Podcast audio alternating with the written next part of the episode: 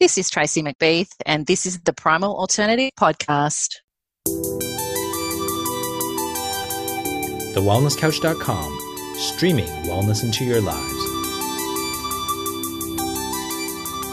Welcome to the Primal Alternative Podcast, featuring actionable tips from real people with real stories about real food. This show is presented by Primal Health Coach Helen Marshall, who empowers other paleo loving, Thermomix owning mums to start a sustainable, faff free business of their own with the Primalista license. The Primalista license brings primal alternatives to the foods we love to our communities, making primal living more doable with less falling off the wagon. The Primalista license is available at www.primalalternative.com. And now, introducing your host, Helen Marshall.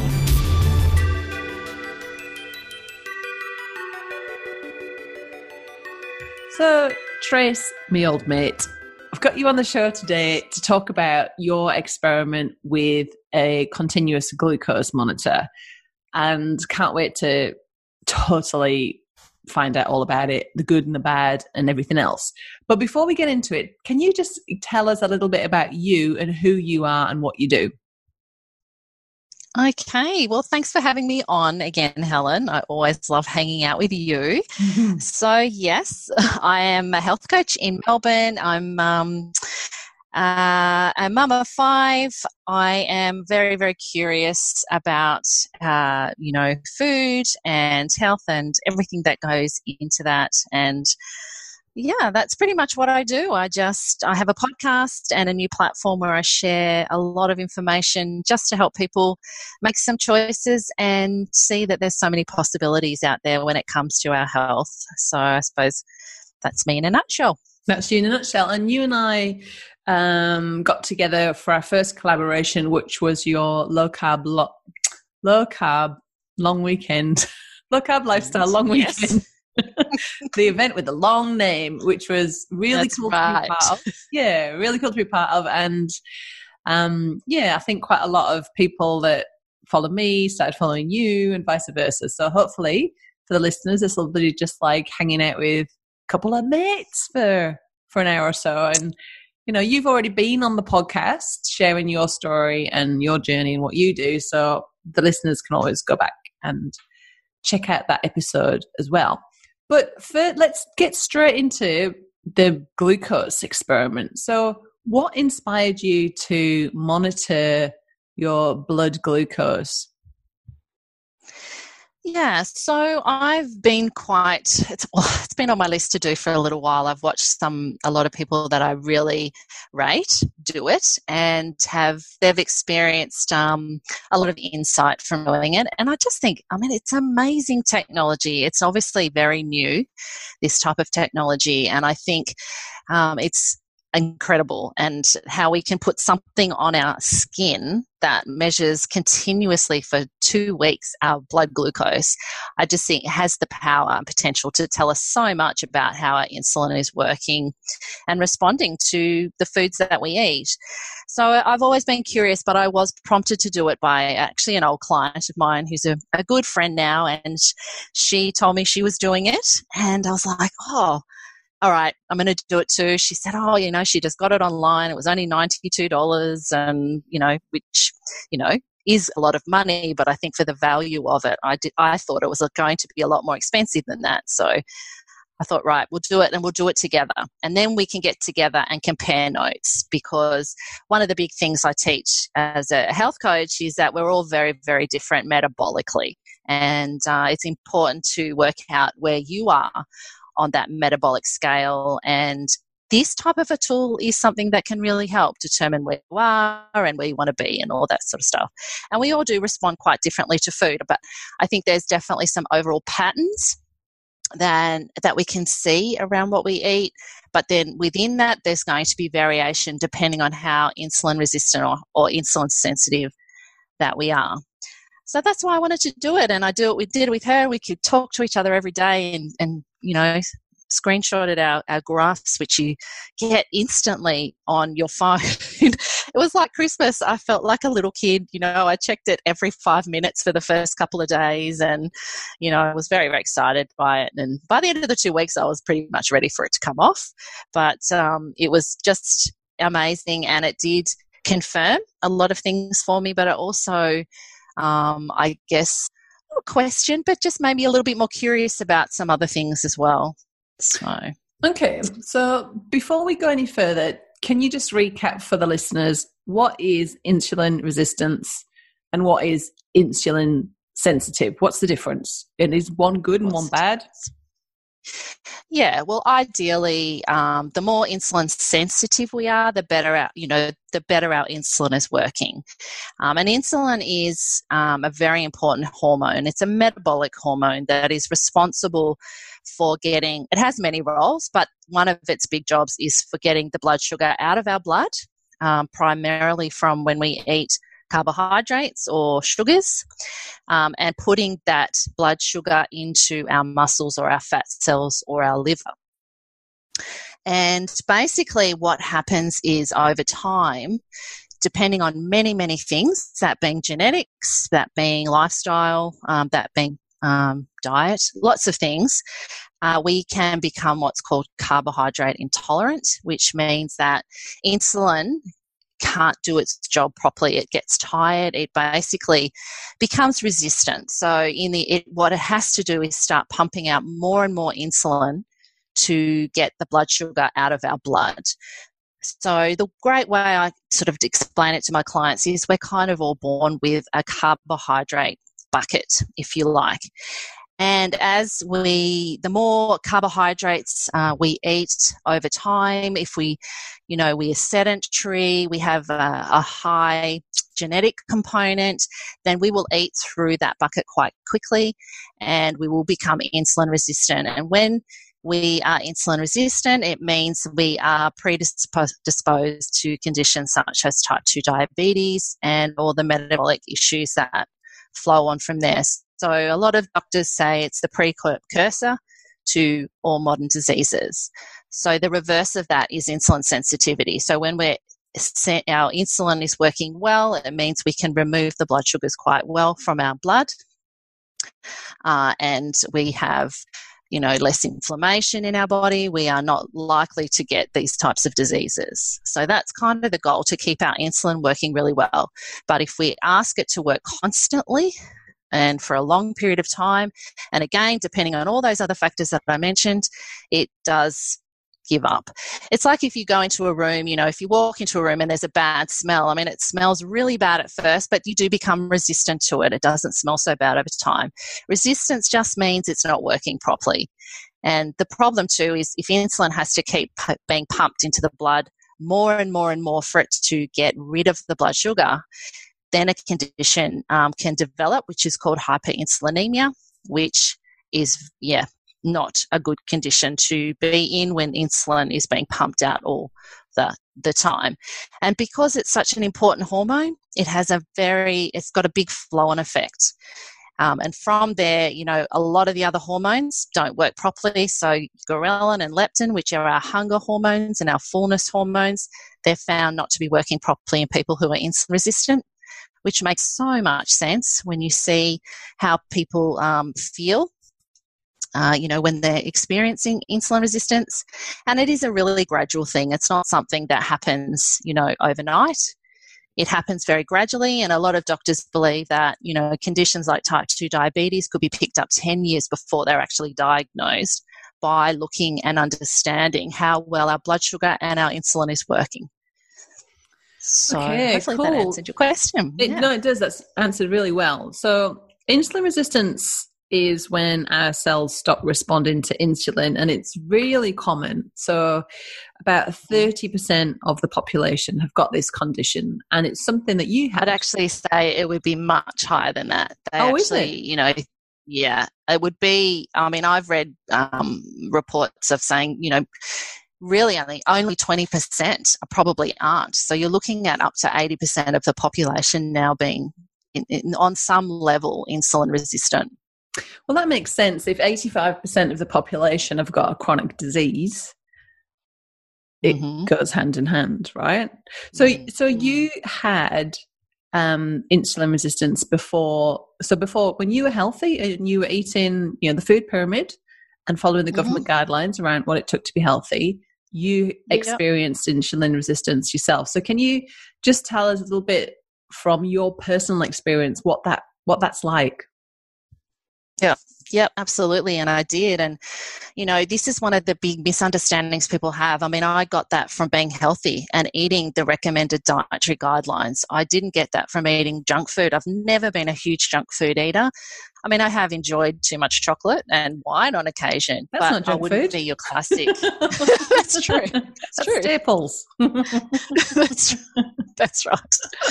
Oh dear. But the majority of my diet, you know, was the healthy eating plate or the pyramid and i was a personal trainer as well so go figure there so yes i did uh, develop uh, insulin resistance in that i had my blood tested and there's a um, something you can get tested called your hba1c which is basically how insulin resistant you are. It's um, a three month average of how sugar glycated your cells are. So they have numbers within that and ranges to tell if you're pre diabetic, whether you are type 2 diabetic. And I was pretty much, I was, I can't remember what the actual number was now, but I was in that pre diabetic range. And I was 40. I was a mum of four then. I was doing everything right. I was, but I was overweight and I couldn't lose the weight after I'd had my fourth child and, you know, all these little things going on. I just had no energy. I felt like I was, you know, pushing through a hangover every day just you know a lot of stuff i think that i lived with for so long but i just kept telling myself it was normal you know i was my busy mom and i had four kids and you know it was normal to feel like that but i've since obviously seen that the what i was eating was really impacting how i was feeling um, and it definitely wasn't normal so once i understood what was going on with what I was eating. And it wasn't just sugar, it was carbohydrates. So it was the healthy whole grains and the bread um, and the pasta and the rice and all those things that, you know, to the body are just sugar. You know, they're metabolized in exactly the same way as table sugar. There is no difference. And I didn't, took me a long time to understand that, but once I did and I took all that out of my diet, everything settled down and my metabolic health is in fine shape at 40, nearly 47. So, yeah, it's been a big change. And you've done that predominantly from swapping from a high carbohydrate diet to a low carbohydrate diet. That's pretty much it. You haven't done anything else incredibly dramatic? Nope. Um, nope.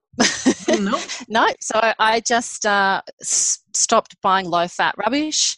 Mm. I uh, went back to beautiful butter um, and you know, using ghee and all the beautiful animal fats and coconut oil and olive oil. And I got rid of all the, the uh, you know, canola oils and vegetable oils. And, uh, and I just dropped the carbs, but, um, you know, went to, I was eating more protein, more vegetables.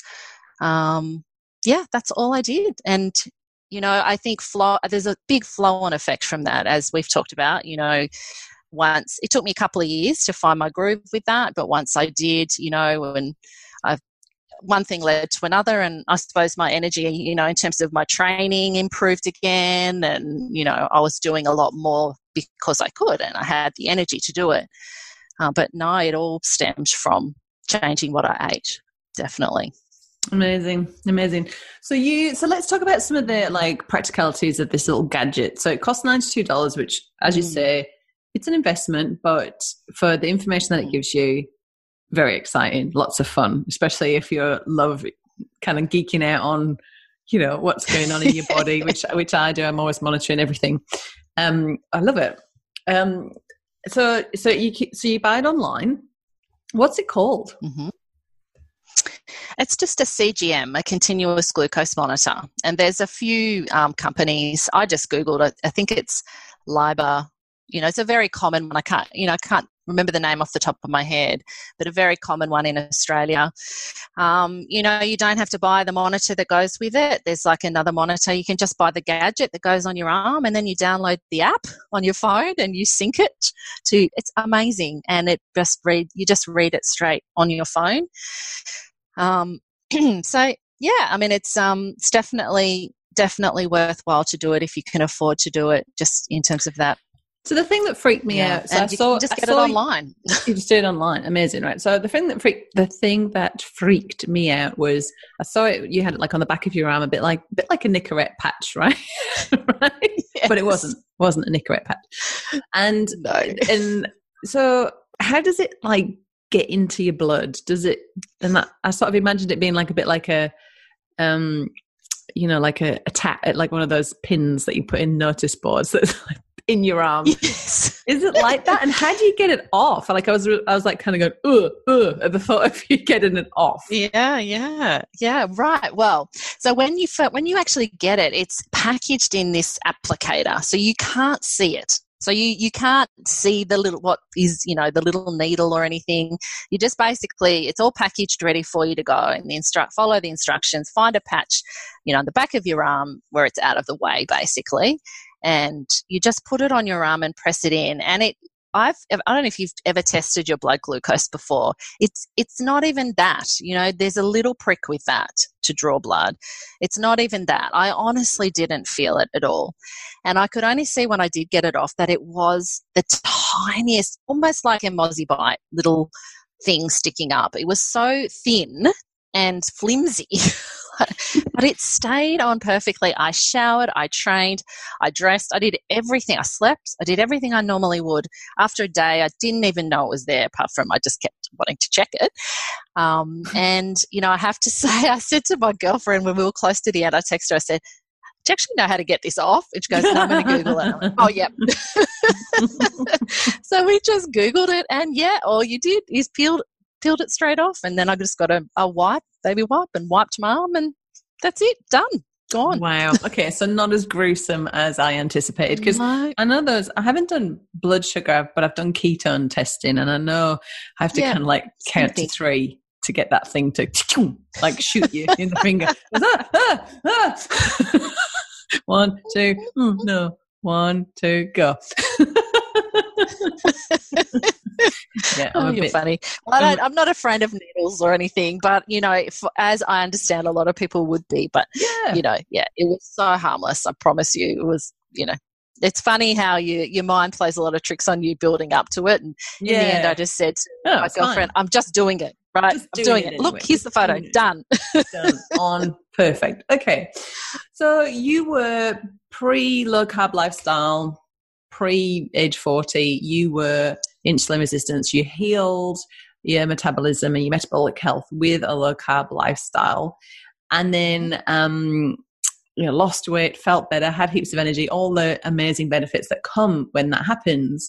So, what did you want to prove with the CJ, CGM, or what did you want to experiment with?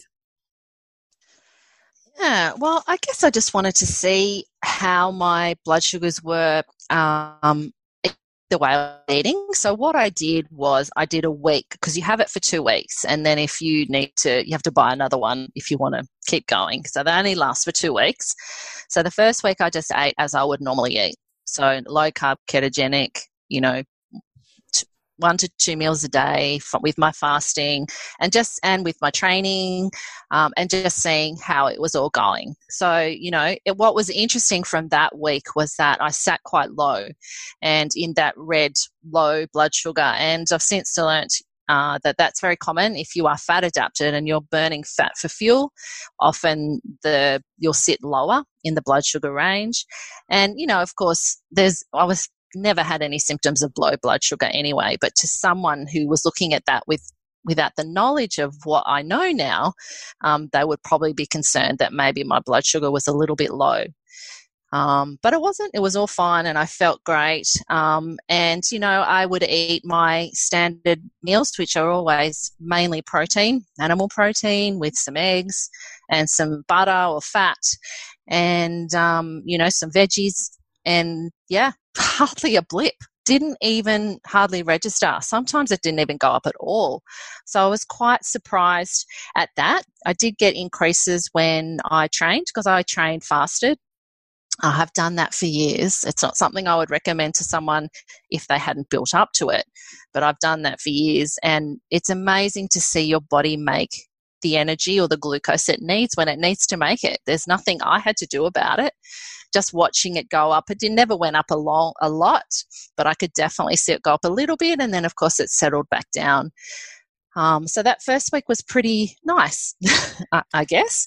Yeah. Uh, but then I wanted to play. So that was the the you know when I first got it, I had no real plans. I just wanted to play. But it was actually um, Dr. Jackie Montefiore, who's my colleague. We have a program we run together, like a low carb lifestyle program, and she said to me, "You know what you should do? You should do a week eating the standard healthy diet." Because she's a dietitian as well. She said, I can write you a plan and you could do that. And wouldn't that be cool to see what happened? And I was like, oh, yeah, all right. So I thought, I'll do that. I can do that for a week, no problem. So I planned it. She wrote me this eating plan. I uh, prepared myself for it, but leading up to it, I started to get quite anxious about it. And going shopping for the food, I was getting quite angry about having to buy all this food again. And, you know, I was thinking, geez, I don't know if I really want to put all this stuff in my body, you know, low fat and cereals and bread. And, and I thought, and what was interesting was that on that is I actually had a stress response. So I was shopping. I hadn't eaten anything. I was still fasting. It was in the morning.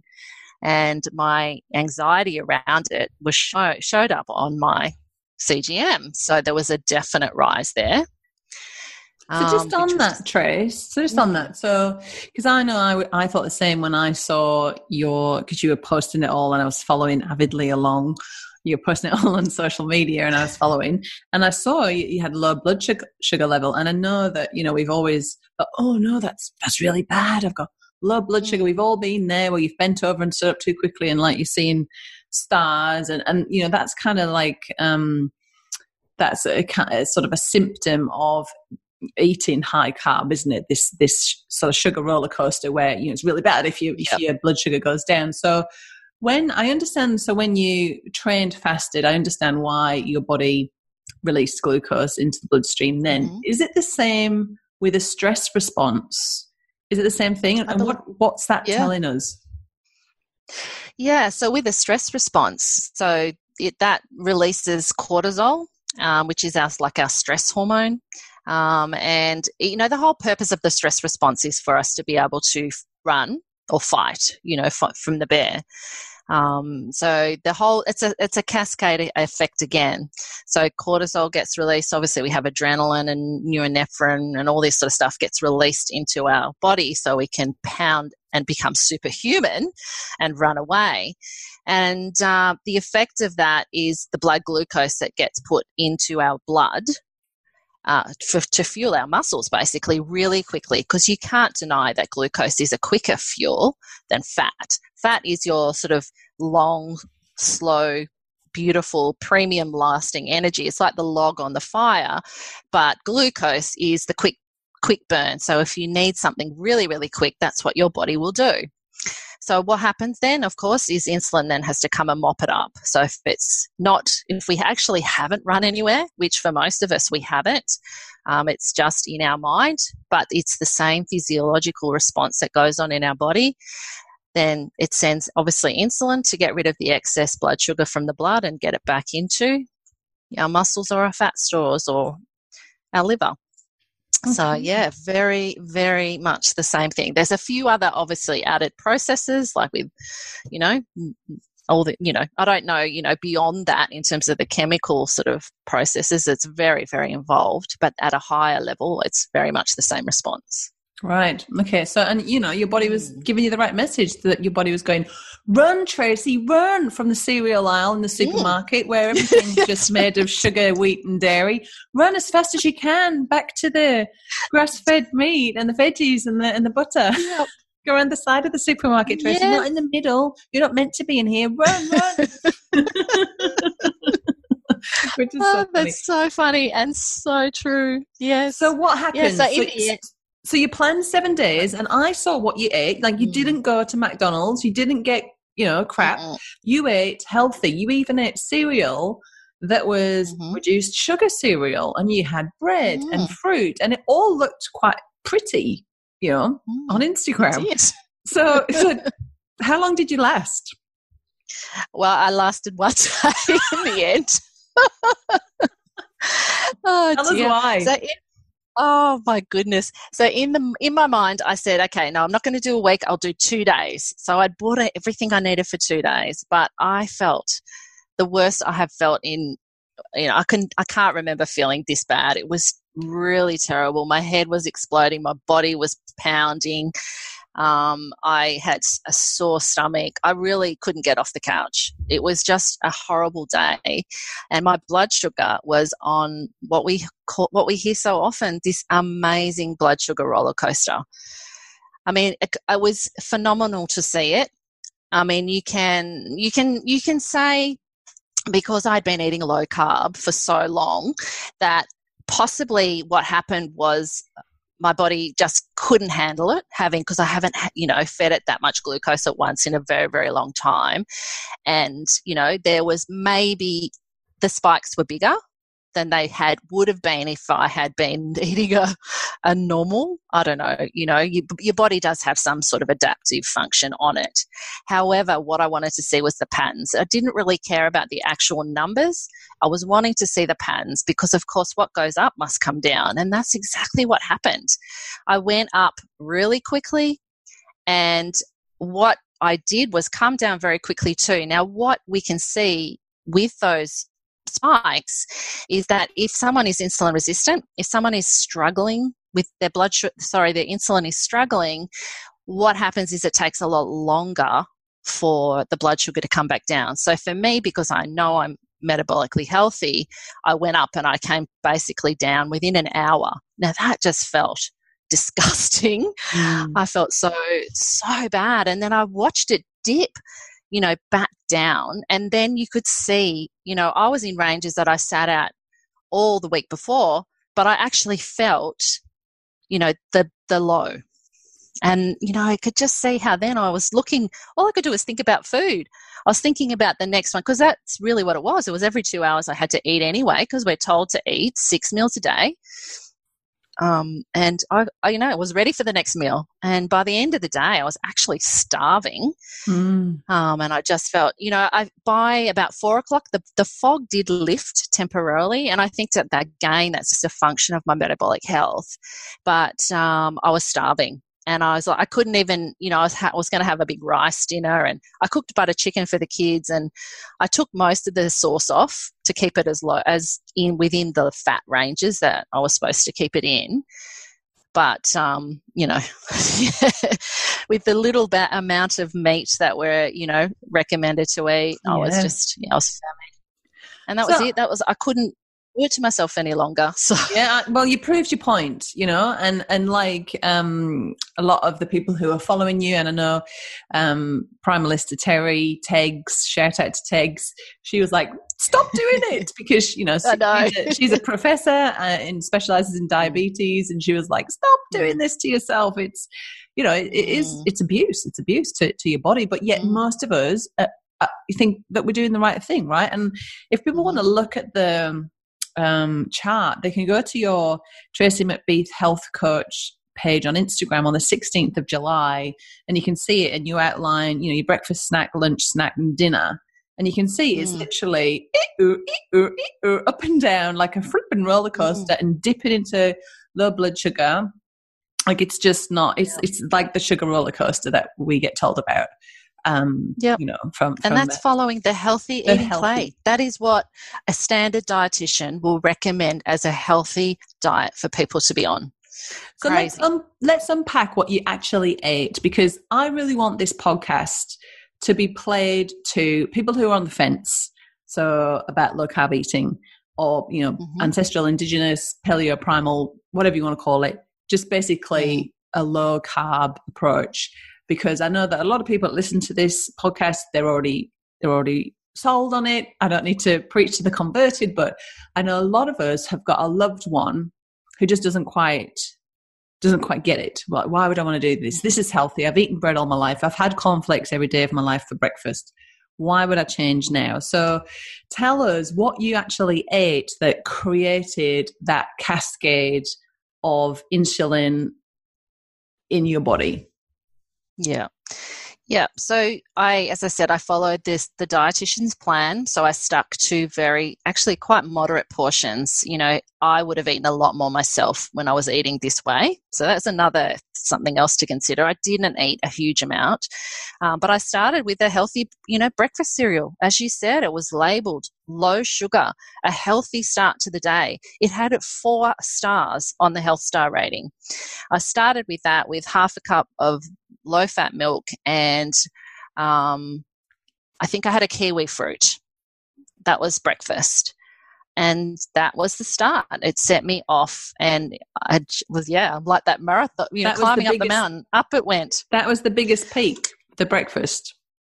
No, the uh, our actually no lunch was very close to to breakfast. Um, it basically kept the, the lowest one was dinner because, as I said, I probably yeah, had a little chicken. bit too much fat. You're like, I'm over this. Yeah. I'm done. yeah, and that's the interesting thing because fat does definitely dampen the blood sugar response, but then you get the issue of the high energy when no eating carbs and fat together over a longer period of time is not optimal either but that's another conversation. But um, yeah, so it, I can't look. It went to about seven and I think my average prior to the week, like in the week before, it was sort of sat comfortably around 3.8 um, and never went. I, I did one test in that first week. I think I had one low carb Atkins bars because my kid, my boy loves them and, you know, they're just like chocolate. And I, I had one and it spiked to like 5.6, but that was the highest it had that whole week. Um, so yeah, and that was breakfast. Then I had two pieces of was it two? Two pieces of fruit toast, which, believe it or not, that is recommended as a healthy snack. With I had to buy margarine, which was disgusting. I couldn't even enjoy it because there was no butter. But um, mm. two pieces of that. That was more morning tea. Then lunch was two pieces of wholemeal bread uh, with a tin of salmon, small tin of salmon, and a salad and it went up as high as the breakfast cereal. So yeah, that another really interesting part of it. And then afternoon tea was an apple, and it Whoa, didn't go that spikes just from an apple. Yeah, no way. It, I was thinking Tim Tams, yeah, not as high. Tim Tams or yogurt or something like that. No, just an apple just an apple, but it was a very small apple. So the direction sure. was a small apple. Yeah. And then I was starving. And then like the dinner was, as I said, I added rice with dinner, which I don't normally eat. And it went up to, if I remember rightly, it was about the same as what the apple was. Um, and then I had, um, and I didn't, I'd stopped sort of charting. This sort of went off the charts, but I was, because I'd already decided that was it. I wasn't going to do anymore, but I had to complete the day in my mm. mind. And that was a low fat yogurt for after dinner. mm. so I was like, mm, I've got that to look forward to. And um, yeah, and it's, yeah, again, it went up. it sounds so depressing. Does I was just thinking it, it imagining it on a plate and just thinking, ugh. Oh, just whereas was like no now, joy. like now, you know, like for lunch today, I've had crispy skin salmon cooked in ghee oh. with because oh, I had oh, nothing in, so I had some of that in the freezer, and then I had some uh, greens from the garden because you know I had no veggies left. So I just picked some silver beet and some kale and sorted them in mm. ghee with a little bit of um, tamari, like a really nice, clean gluten free mm, gluten, free one. Salt, lemon juice, oh, a bit of dukkha. Sen mm. freaking sensational. It was like a restaurant yep. lunch, and that's very similar. to, that's very similar to your like salmon tin of salmon, and um, mm you know, a bowl of salad and some bread, but there would have been no spike from Mm-mm. my lunch, and it was no way delicious because of the fat and and you know the skin. You wouldn't be allowed to have the skin of the salmon, you know, mm, if you were no. eating a dietitian meal, and that's just it. Just that day is really depressing, and it's and you can imagine being like that. So if you like trying to lose weight and you were following that kind of a protocol and you are feeling more and more starving, more and more depressed mm. because there's nothing delicious in that day at all. You don't, no. it's no wonder that by, you know, like Wednesday afternoon, you're like, oh, sod this, I'm buying a Magnum or like eating a bar of chocolate. you know, it's like. Well, that's right. It's no wonder it's because your, mm. your body's screaming out. You know, you've got no, mm. you, you've got low blood sugar and your body's screaming out. Give me some glucose, make it quick, make it snappy. Don't give me anything slow cooked and delicious and fatty. I need some energy now. You know, it's just survival. Yeah. So, you know, yeah, it isn't. who've fallen off the wagon with diet diets and, and healthy plans in the past, it's it's not our fault. It's because the food that we've been given is is causing those cravings, right? Mm-hmm. Absolutely. It's just there's so many reasons why, but I mean, it's predominantly it's not enough um, food overall. It's not enough calories. It's not enough nutrients. You know, it really isn't. And the other problem that you know, for, if you've got people listening that are sitting on the fence, this was a big thing for me to understand the the problem with insulin going up and down with our blood sugar is insulin is actually our fat storage hormone. A lot of people don't realize that when insulin is high because it's got a job to do to get rid of blood sugar, all our other, um, it turns off everything else. So we cannot access our fat stores. So if you are eating that way all the time, six meals a day, you are in constant, you know, storage mode basically. You cannot tap into fat stores when insulin is high. It, just does not work that way in our body at all. So if you think about it, then the only time you'll have a chance to have lower insulin is overnight when you're sleeping. And that's when all of us will, whether we know it or not, we actually start using, you know, making ketones to fuel our brain overnight because we can't store enough glucose in our body to last that long to get us overnight. But then we get up in the morning, and it, you know, if we were then to start the day eating a high protein, high fat meal, in, we would go in a very different path instead of and that's what i say with all my clients you know start with that first meal with breakfast and watch what happens see how you feel and see how long you take before you actually get hungry again and without fail, it will be well into afternoon before they're hungry again because of what's going on. And they've not gone off on this blood sugar roller coaster that is very difficult to bring back in when that first meal of the day has been high in carbohydrates and low in fat. So, very interesting to understand that about insulin. Fat storage hormone, that's it, blocks it all off. And if your goal is to lose body fat, eating that way is not going to help. So, what about? Because I know there's quite a lot of people who uh, sort of transition into this way of life, or maybe they've been doing it for a few years and they have their breakfast. I know you, you started off the interview, Trace, by saying, you know, we're all different metabolically. So, mm-hmm. what about these mm-hmm. people who eat, you know, a nice, um, fatty, proteiny breakfast, low carb, but then they're hungry by 10 o'clock? So, say they eat that breakfast at like seven or something, and then they're hungry again by 10 o'clock. What's going on for those people? Yeah. Well, I mean, it could be a number of things, but I would say they haven't eaten enough. A lot of people, you know, we are so used to restricting portions that we think, you know, a piece of protein is a palm size. Well, that's way not enough. So I would say, I always say to my to my clients, if you get if you eat and you're hungry again within four hours, you haven't eaten enough in your meal. So you need to add more protein and more fat and then see what happens. You definitely have to play around with it. But that would be the number one thing I would see, just not enough and we're so scared of overeating and control you know that we're so used to controlling our portion sizes. But that to me is the benefit biggest benefit so many benefits of eating this way but we don't have to worry about that anymore because our body's got that under control. But of course there's an adaptation phase and you know we need, our bodies need to heal and we need, also need to start tapping into those signals and let go of the habitual hunger. So if we're very used to eating at that time we may not be hungry or not, but the signal will come. Now we have to sort of, uh, you know, there's a lot of stuff that comes into, well, are you truly hungry or is it just habit? So that's something that, you know, I work with my clients very closely on trying to answer those questions. And yeah, so that's, that'd be the two big things. And I like that one that, you know, just the, the sort of the habit, the habitual eating, um, a ghost hunger, I've heard that called, you know, like, so when you've been used to having your breakfast, snack, lunch, snack, dinner, snack. You kind of I don't know whether it's psychological or your body just comes to expect it, but it is like that ghost hunger. Um, mm. can, and, and, we always sort of seem to have finished off dinner with something sweet, whether it was a muesli bar, yep. you know, in the olden days, or a piece of fruit or a low fat yogurt. So I found those first few years and now I want something sweet after I'd eaten my fatty protein. and that took a long time mm. to break. But for me, what I yes. find, um, as I'm not a big eater, I've got really small hands. I think I must have a really small stomach. I can't eat a massive portion of food. Like I couldn't eat anything more than one egg, right? You know, like uh, one piece Oh, of really? bacon. Yeah, like half an avocado. I'm I'm full, right? and and that Mm, can sometimes. And my parents are the same. They have tiny portions, right? And it, I think it's just the way that I am, and that can keep me going for like five, six hours some days, and then other days.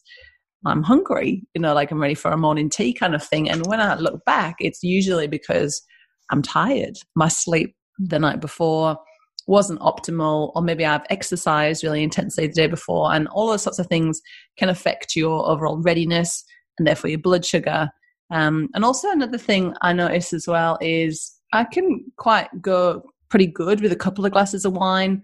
Doesn't affect my sleep, I know, because I track it uh, with Oura with an Oura ring, so I know my quality of sleep, how much deep sleep, REM, light sleep, and what my readiness is each day based on my, my heart rate variability, my resting heart rate, temperature, activity, everything. And I know, so I know a couple of glasses of wine is fine, but if I nudge it, which we do sometimes, right? That can really affect how hungry I am the next day because obviously alcohol really affects your your blood sugar, as does if you have a shit night's sleep, you're basically waking up like a type 2 diabetic in the morning. So, all, you know, you know, you've got your young babies and um, you're up in the night and you're feeding and you're just starving all the time. It's just, it's just half of the course. Yeah. Yeah.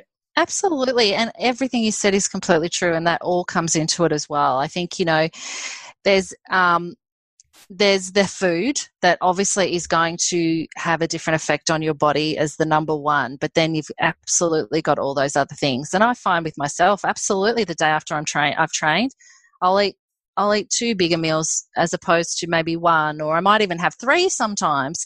And that's the beauty of being able to listen to your body. You'll give it what it needs when it needs it. And it, you know, there's so much.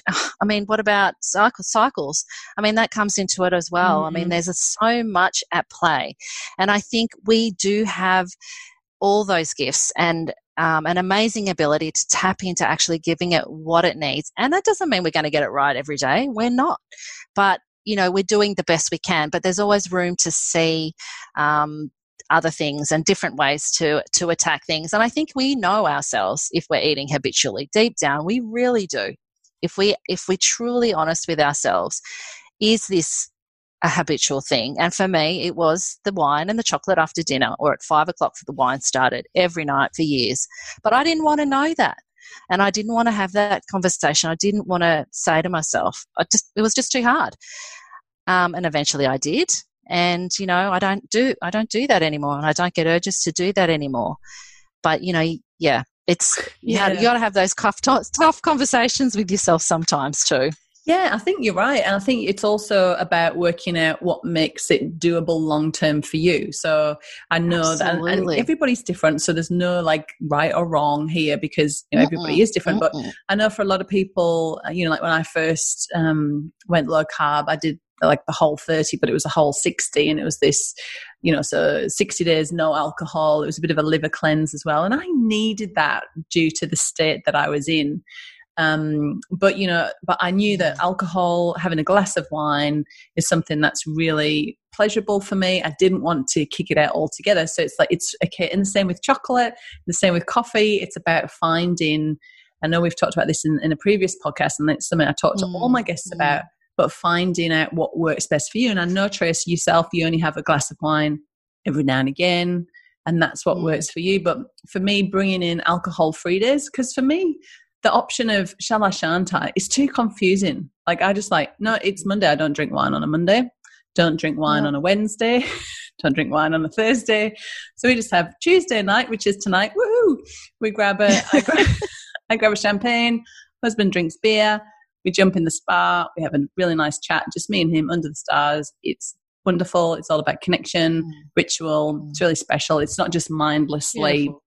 You know, don't get me wrong. I've been there too. Same as you. Five o'clock every night. Oh my god, can't wait till it's one o'clock. Get me through. I used to just have a cask of wine in the pantry, Mm. and, it, and one of the reasons I had it was so I didn't really need to track how much I was drinking because Mm. was like it was a real crutch and that's okay and Yeah. those days are gone um yeah and and then you know then i went to the alcohol free days but on the days i was drinking i was probably drinking a little bit too much and then so now it's like Mm. right two glasses that's it and two glasses is it's it's hardly anything you know like it's it's i'm not talking about a whole bottle in a glass. I'm talking about like Yeah. proper, you know, 100 mils. And so I don't feel like I'm missing out, but I don't get any of the negative effects of excess alcohol. And I, and for me, it's just about finding that primal alternative way to do what you enjoy doing, you know? So, so hopefully, Absolutely. hopefully heaps of in, interesting, um, you know, different ways to go at it for our listeners today. But one thing that you talked about, Trace, that really made me go, what was this Atkins bar that you had that kids just munch on like mm-hmm. muesli bars, like the modern muesli bar? So, and, and when I saw that, I was like, oh my God, I'm going to send Tracy some Primal Alternative products because I want to test them. And then I, I remember like, and, and then text you saying, um, if you get a blood sugar spike, don't put it on Instagram. Tell me first, right? And you were like, um, H, I don't think I'm going to get a spike. so, so we got some triple choc keto cookies sent to you, some uh, waffles. What else did we send you? Um, and it was the bagels, the low carb Ah. bagels as well. Yeah. so what did yeah. you What did you run through the CGM? Yeah, all of it. Ooh. yeah, so it was all look, it was all fine. It really was because you know, that's the difference with what your what your stuff is and something like an Atkins bar. And I've talked about this with um, Dr. Jackie um, Montefiore before. There is so much in those bars and and low carb processed foods that we don't understand. And uh, there was something in there, and I, you know, I don't eat them very often because they actually they upset my stomach, but I do love them, and that's why I thought, oh, I might try this. Um, but just to see what it was doing when it was actually very, you know, marketed as very, very low in carbs. But I just think they're very, very clever with their marketing, and there's things in there that we don't really know how they can affect our blood sugar. Um, but you know, the difference with your stuff is it's all just real ingredients. There was plenty of fat in it, um, and you know, look, I had the two keto cookies. See, interesting as I said, if you if you have something like um, carbs on an empty stomach, or you have carbs without fat, uh, it will be really high on your blood. There'll be a big response. Um, but if I had those keto cookies after dinner with my cup of tea, and I didn't get anything. I think it um, was just a tiny, like nothing. You couldn't even tell that it was that. But if I'd have had those on an empty stomach, which I didn't do, possibly I would have had a higher blood sugar response because of my empty stomach. But I mean, I don't know. But that's the other thing that's good. If you if you understand things like that and you do want to have little treats like that every now and again, which if it works for you, it works for you. No one has to say anything other than that. Um, then you know having them after you've had something to eat, you know, would would probably be beneficial. So yes, I found that it was all absolutely fine. I love it, you know, and I love, you know, obviously the kids ate most of the waffles. Can't get a, a look in when I'm cooking those, but um, yeah, it was all beautiful. Awesome. So I'm just looking at the I'm because I've never had an Atkins bar, but I'm looking at it on iHerb, and it looks like a Mars Oh, bar. right. It looks like a Mars bar. Oh, the one I buy is a. Um, you can buy the ones that are like that, but the one I buy for my boy, he loves. They're just plain. It's like a plain chocolate bar, so it's Oh, a okay. solid block of chocolate. Yeah. Because I was just looking at the ingredients in this one, and it's it's crazy stuff: maltol, Yeah. soy Yep. lecithin, Yeah, sucralose, I know, disgusting. Mm. syrup. Yeah, just compared to you know almond meal, coconut, cacao butter, cacao nibs. That's right. And I think the thing And that I I, love I've seen. Oh, sorry, the darling. thing, the thing I think of that, well, the thing I know that I love about our low carb products is they're high in protein and high in fat. So it's that beautiful trifecta, you know. So Mm-hmm. n- really, whatever time of the day you eat it, um, you know, it should be you should you'll be fine. It should be absolutely fine. That's right. That's right. Um, and but the interesting thing with that that I think people can cons- consider is a lot of people do come to low carb thinking that the low carb processed foods are important and part of the diet. And I just, you know, there's lots of evidence to show that, you know, it can, it's definitely a stumbling block. You know, if you look at that, you know, don't just read the label, have a look at the back. And, you know, I know a lot of people just go on the carbs, they don't care about the ingredients, but things like, you know, vegetable oils and soy lectins and all this, you know, and the maltitol and stuff like that, obviously do have an impact on your health. So if you're coming from a perspective of overall health, which, you know, I think is a great perspective to come from, then you want to have, you know, consider all the other ingredients that are in stuff like that. Yeah, definitely. But having, it's got to be a clean, low carb, you know, way of way of life as opposed to just processed. Because I mean, that's the ultimate, you know, to get rid of all of the ultra processed food is like step one, and then you know bring the, bring in the carbs down. So yeah, keep it as clean as possible and read the labels and get yeah. to know what the heck is that. And if you don't know what it is, then go and mm. Google it and decide if you think you should be mm. eating it or not. Mm. Yeah. Can I share one other experiment I did? Which um, yes. is it all right? Yeah. Just share because what I did after I had that horrible day is I had a reset the next day, so I went back to my my usual diet. And then what I thought I would do is I would try an experiment with just a couple of individual meals. Oh, that's and right. one of the big yeah yeah. So one of the big bugbears I have is oats is considered healthy. And there's a health halo on oats. And I've had clients that have gone to their low carb GP and gotten off all that stuff. And then they've gone to their cardiologist or specialist and they've said, oh, What are you doing? You should be having oats for breakfast. Now, I have a you know, I suspected what was going to happen. So, what I decided to do is have my usual, what I had for breakfast up until I was 40, pretty much every day. So, that was oats.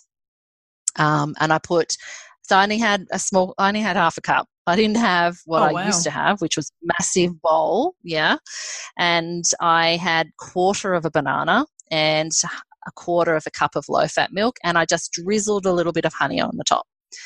And what I did forget is before I was 40, I used to also put sultanas and mm. low fat yogurt on it and then have a glass of orange juice as well.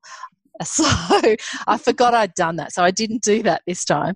But that breakfast was the highest blood sugar out of everything I did. That spiked me to 10.1. Whoa. And I was, I was, yes, I was in shock watching it. It just went up and up again. And again, I felt my head was exploding. I felt terrible and it stayed up there. And down it came low low low low. And if i i was watching it it did dip low again. And um it's like oh so i had to have something normal like to eat to feel yeah. better again but just you know if because the other thing people don't understand is that it's not even fortified i mean most of the breakfast cereals can get away with being called healthy because they're cardboard fortified with vitamins.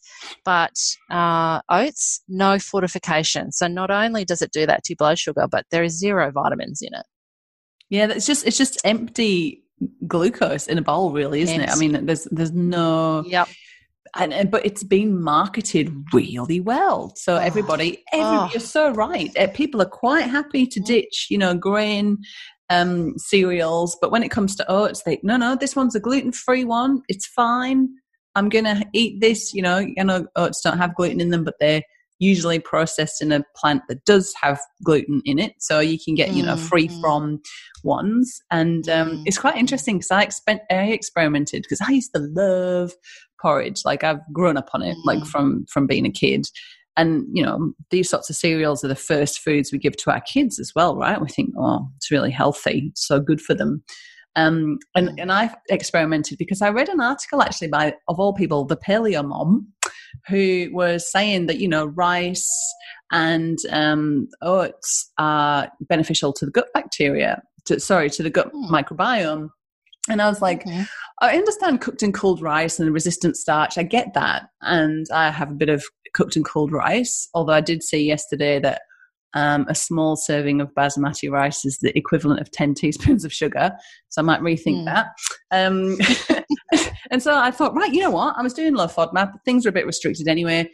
Oh, it's a low FODMAP. Let's go for it. And I had this bowl of porridge. It was revolting. It felt like it, it was kind of tasty, but kind of mushy. And it just filled my tummy, which is why, you know, like we've got to remember people, this is why grains were brought into the diet, you know, in the industrial era when we had suddenly large groups of people we needed to fill bellies we couldn't fill everybody with meat and veg because it was too expensive it wasn't enough to go around so this kind of food peasant food it fills up bellies and it's cheap that's why we that's why we've got it and it literally sat in my belly like a lead weight and i had yeah brain fog felt like my head was pounding and just kind of even though i don't know why but it still kind of gave me this refluxy feeling of just the it was mm. revolting having said that, Mm. having said that, I was also reading um, Nourishing Traditions about Weston A. Price and Celtic. So that, that's my roots. It's a Celtic uh, background, and, and Indigenous um, people from you know Scotland, Ireland, north of England,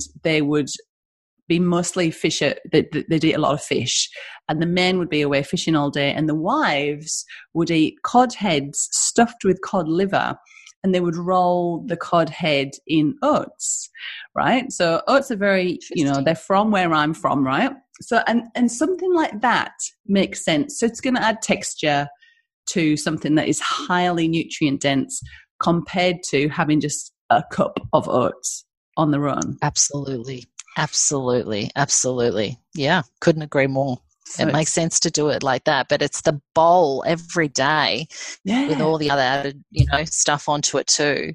Can you imagine um, how nutritious a cod head and a cod with stuff with cod liver would be? I even I know. sounds quite tasty. Mike was like, Oh, really? really? was like, oh, that's disgusting. I'm like, oh my god, I'd love. I wouldn't want to make it, but if someone said try it, I'd be all over that. That sounds Oh, yeah.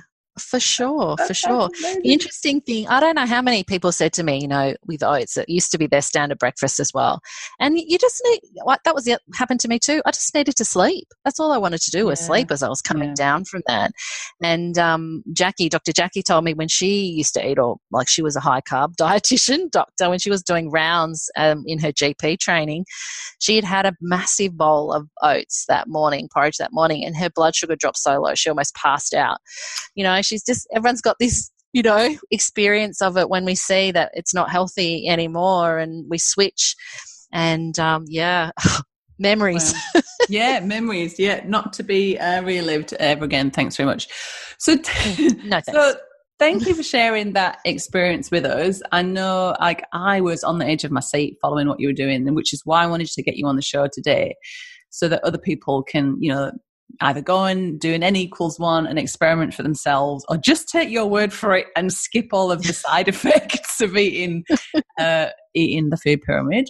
But tell us what you're up to now, Trace, because I know after the su- success of the um, low carb lifestyle long weekend, you were That's it. inspired to start something new and groovy. So tell us about it. Mm, yeah, so I've started the Health Evolution Collective, which was definitely inspired for them from the summit. Uh, the summit was a three-day uh, virtual women speakers, fantastic. It was so successful. I was so proud of of doing it, um, but I. I, it was a lot of work to put together for three days. And it seems, you know, when we have something that goes for a certain amount of time like that, that when it's over, you know, people move on and you know, got all this beautiful people can buy the replay, but you know, it's kind of been forgotten now. And I sort of thought, well, I don't know, as you as you say, you know, something just landed on me that I'd like to try and create um, an organic platform very similar to that but that's available all the time.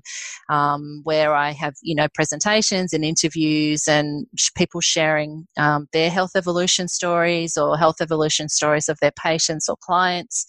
Um, and just yeah a platform where people can come to anytime they would like to you know hear some stories or um, learn some information in, in a really non-threatening way. So it's a really, as you said, my byline is, you know, a platform of possibilities. That's what it is. And that's what I'm about. You know, if you're sitting here listening to what I've said today and it's, you know, you disagree, well, that's absolutely your right to disagree. But, you know, you, you can, you can challenge, you know, that because I think it's natural for our brain to say, oh, no, no, I don't believe that.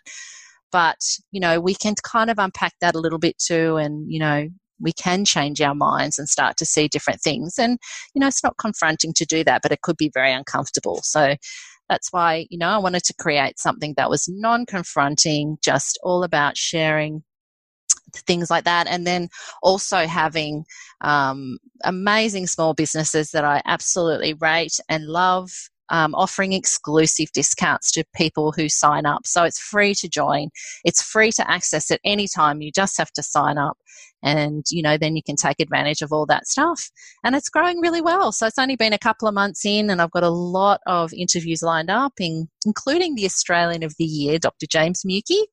i'm talking to him next week and he's very passionate about and has been actually instrumental in this push to get the dietary guidelines changed Um, so I'm really excited to talk to him about the future and what he sees we need to do to get all that happen happening. And yeah, it's it's, fantastic. And of course, you, Helen, you were on it Oh, of this course. Wouldn't be the same if we didn't collaborate in some in some way. so yeah, cool. so I'm very proud of it. And as I said, who knows where it'll go? I'm just, I just am just in really loving doing it, and how it evolves is how it evolves. You know, I, I'm just going to see what happens with it. But I think at the moment it's looking like it's going to be something that will, you know, help Grow. people see possibilities. Hmm. Love it. So is it is it like an online platform or is it in a Facebook group? So where would we you know, Yeah. once we've signed So up it's an and it's, it's it's great that it's free and so it's really accessible for, Mm. for all. So where would you, you go and watch the presentations and stuff? So there is a Facebook group, which is, I guess, the marketing of what's in the platform, but you do need to sign up to the platform, which is through um, my website, or if you go to the Health Evolution Collective on Instagram or Facebook, you'll find a direct link to the sign up platform. And it's actually on the same platform that the summit was held on. So if you did attend the summit, it should be quite familiar. It's very much in the same format as that was um, which you know the feedback I received from that was that it was extremely clear and really easy to navigate around. So I've stuck with the same platform. So Yeah, it was really just contact me. Yeah, it was super easy to navigate and really, really straightforward. So if you're thinking, oh, I don't like tech and, or I'm not good at platforms and sign ins and logins, this one's easy. So Hmm. don't let that be your dodging. your, you know, or your barrier. Now, just something that you said then just reminded me of something we were going to talk about um, when you said people don't agree with what you're talking about. You had a lot of Hmm. backlash, didn't you, for doing this constant I didn't have a monitoring? lot.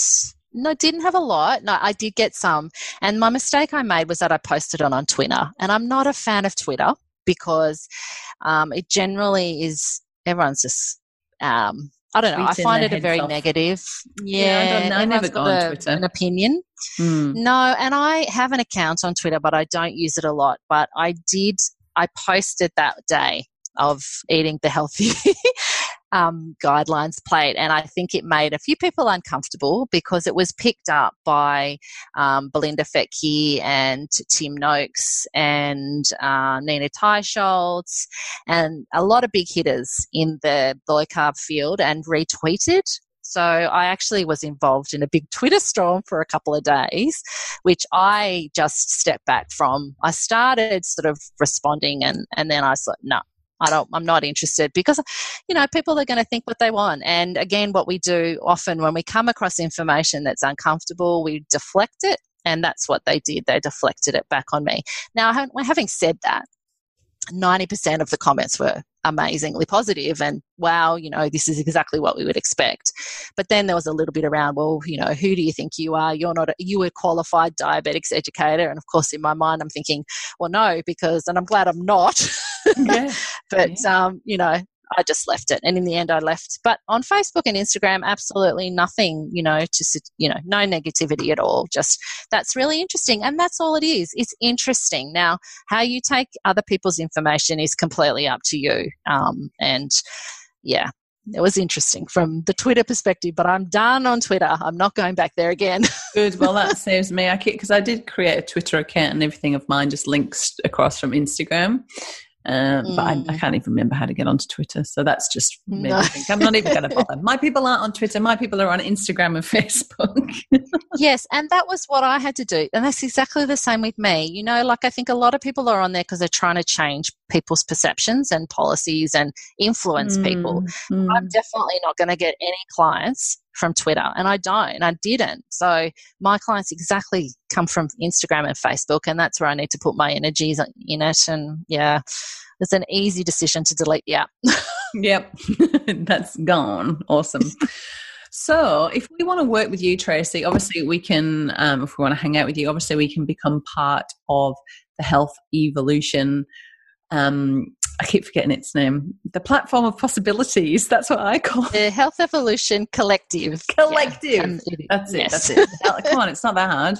Health Evolution Collective. So we can be part of that, um, and I absolutely recommend um, that people go and sign up for that. It's a it's an amazing resource with some incredible um, speakers on there. So that's so cool. But if we wanted to work with you, like, do you do courses? Do you do one on one? Yeah, so I do a variety. I have a, a a support group, a membership group now, um, which uh, people pay by month or six monthly or by for a year, and they get access to a Facebook private Facebook group and to my uh, one Zoom coaching a month, and plus just you know talking with me when things um, uh, become a stumbling block.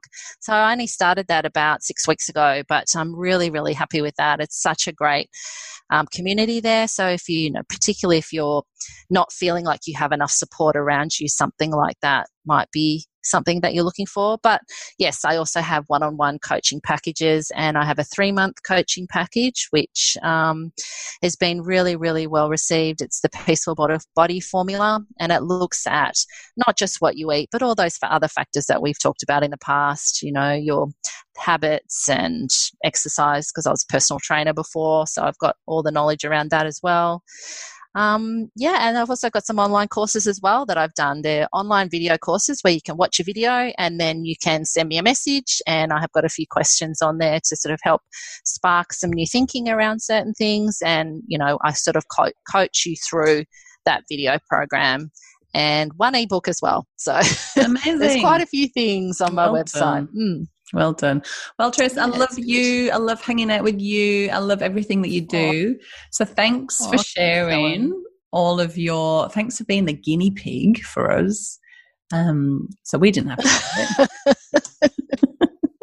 yes.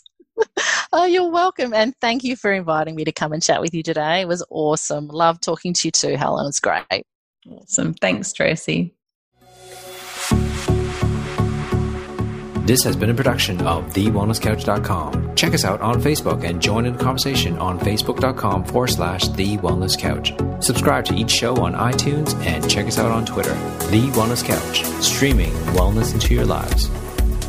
Whilst the Wellness Couch presenter endeavor to provide accurate and helpful information to their listeners, these podcasts cannot take into account individual circumstances and are not intended to be a substitute for health and medical advice from a qualified health professional. You should always seek the advice of a qualified health professional before acting on any of the information provided by any of the Wellness Couch podcasts.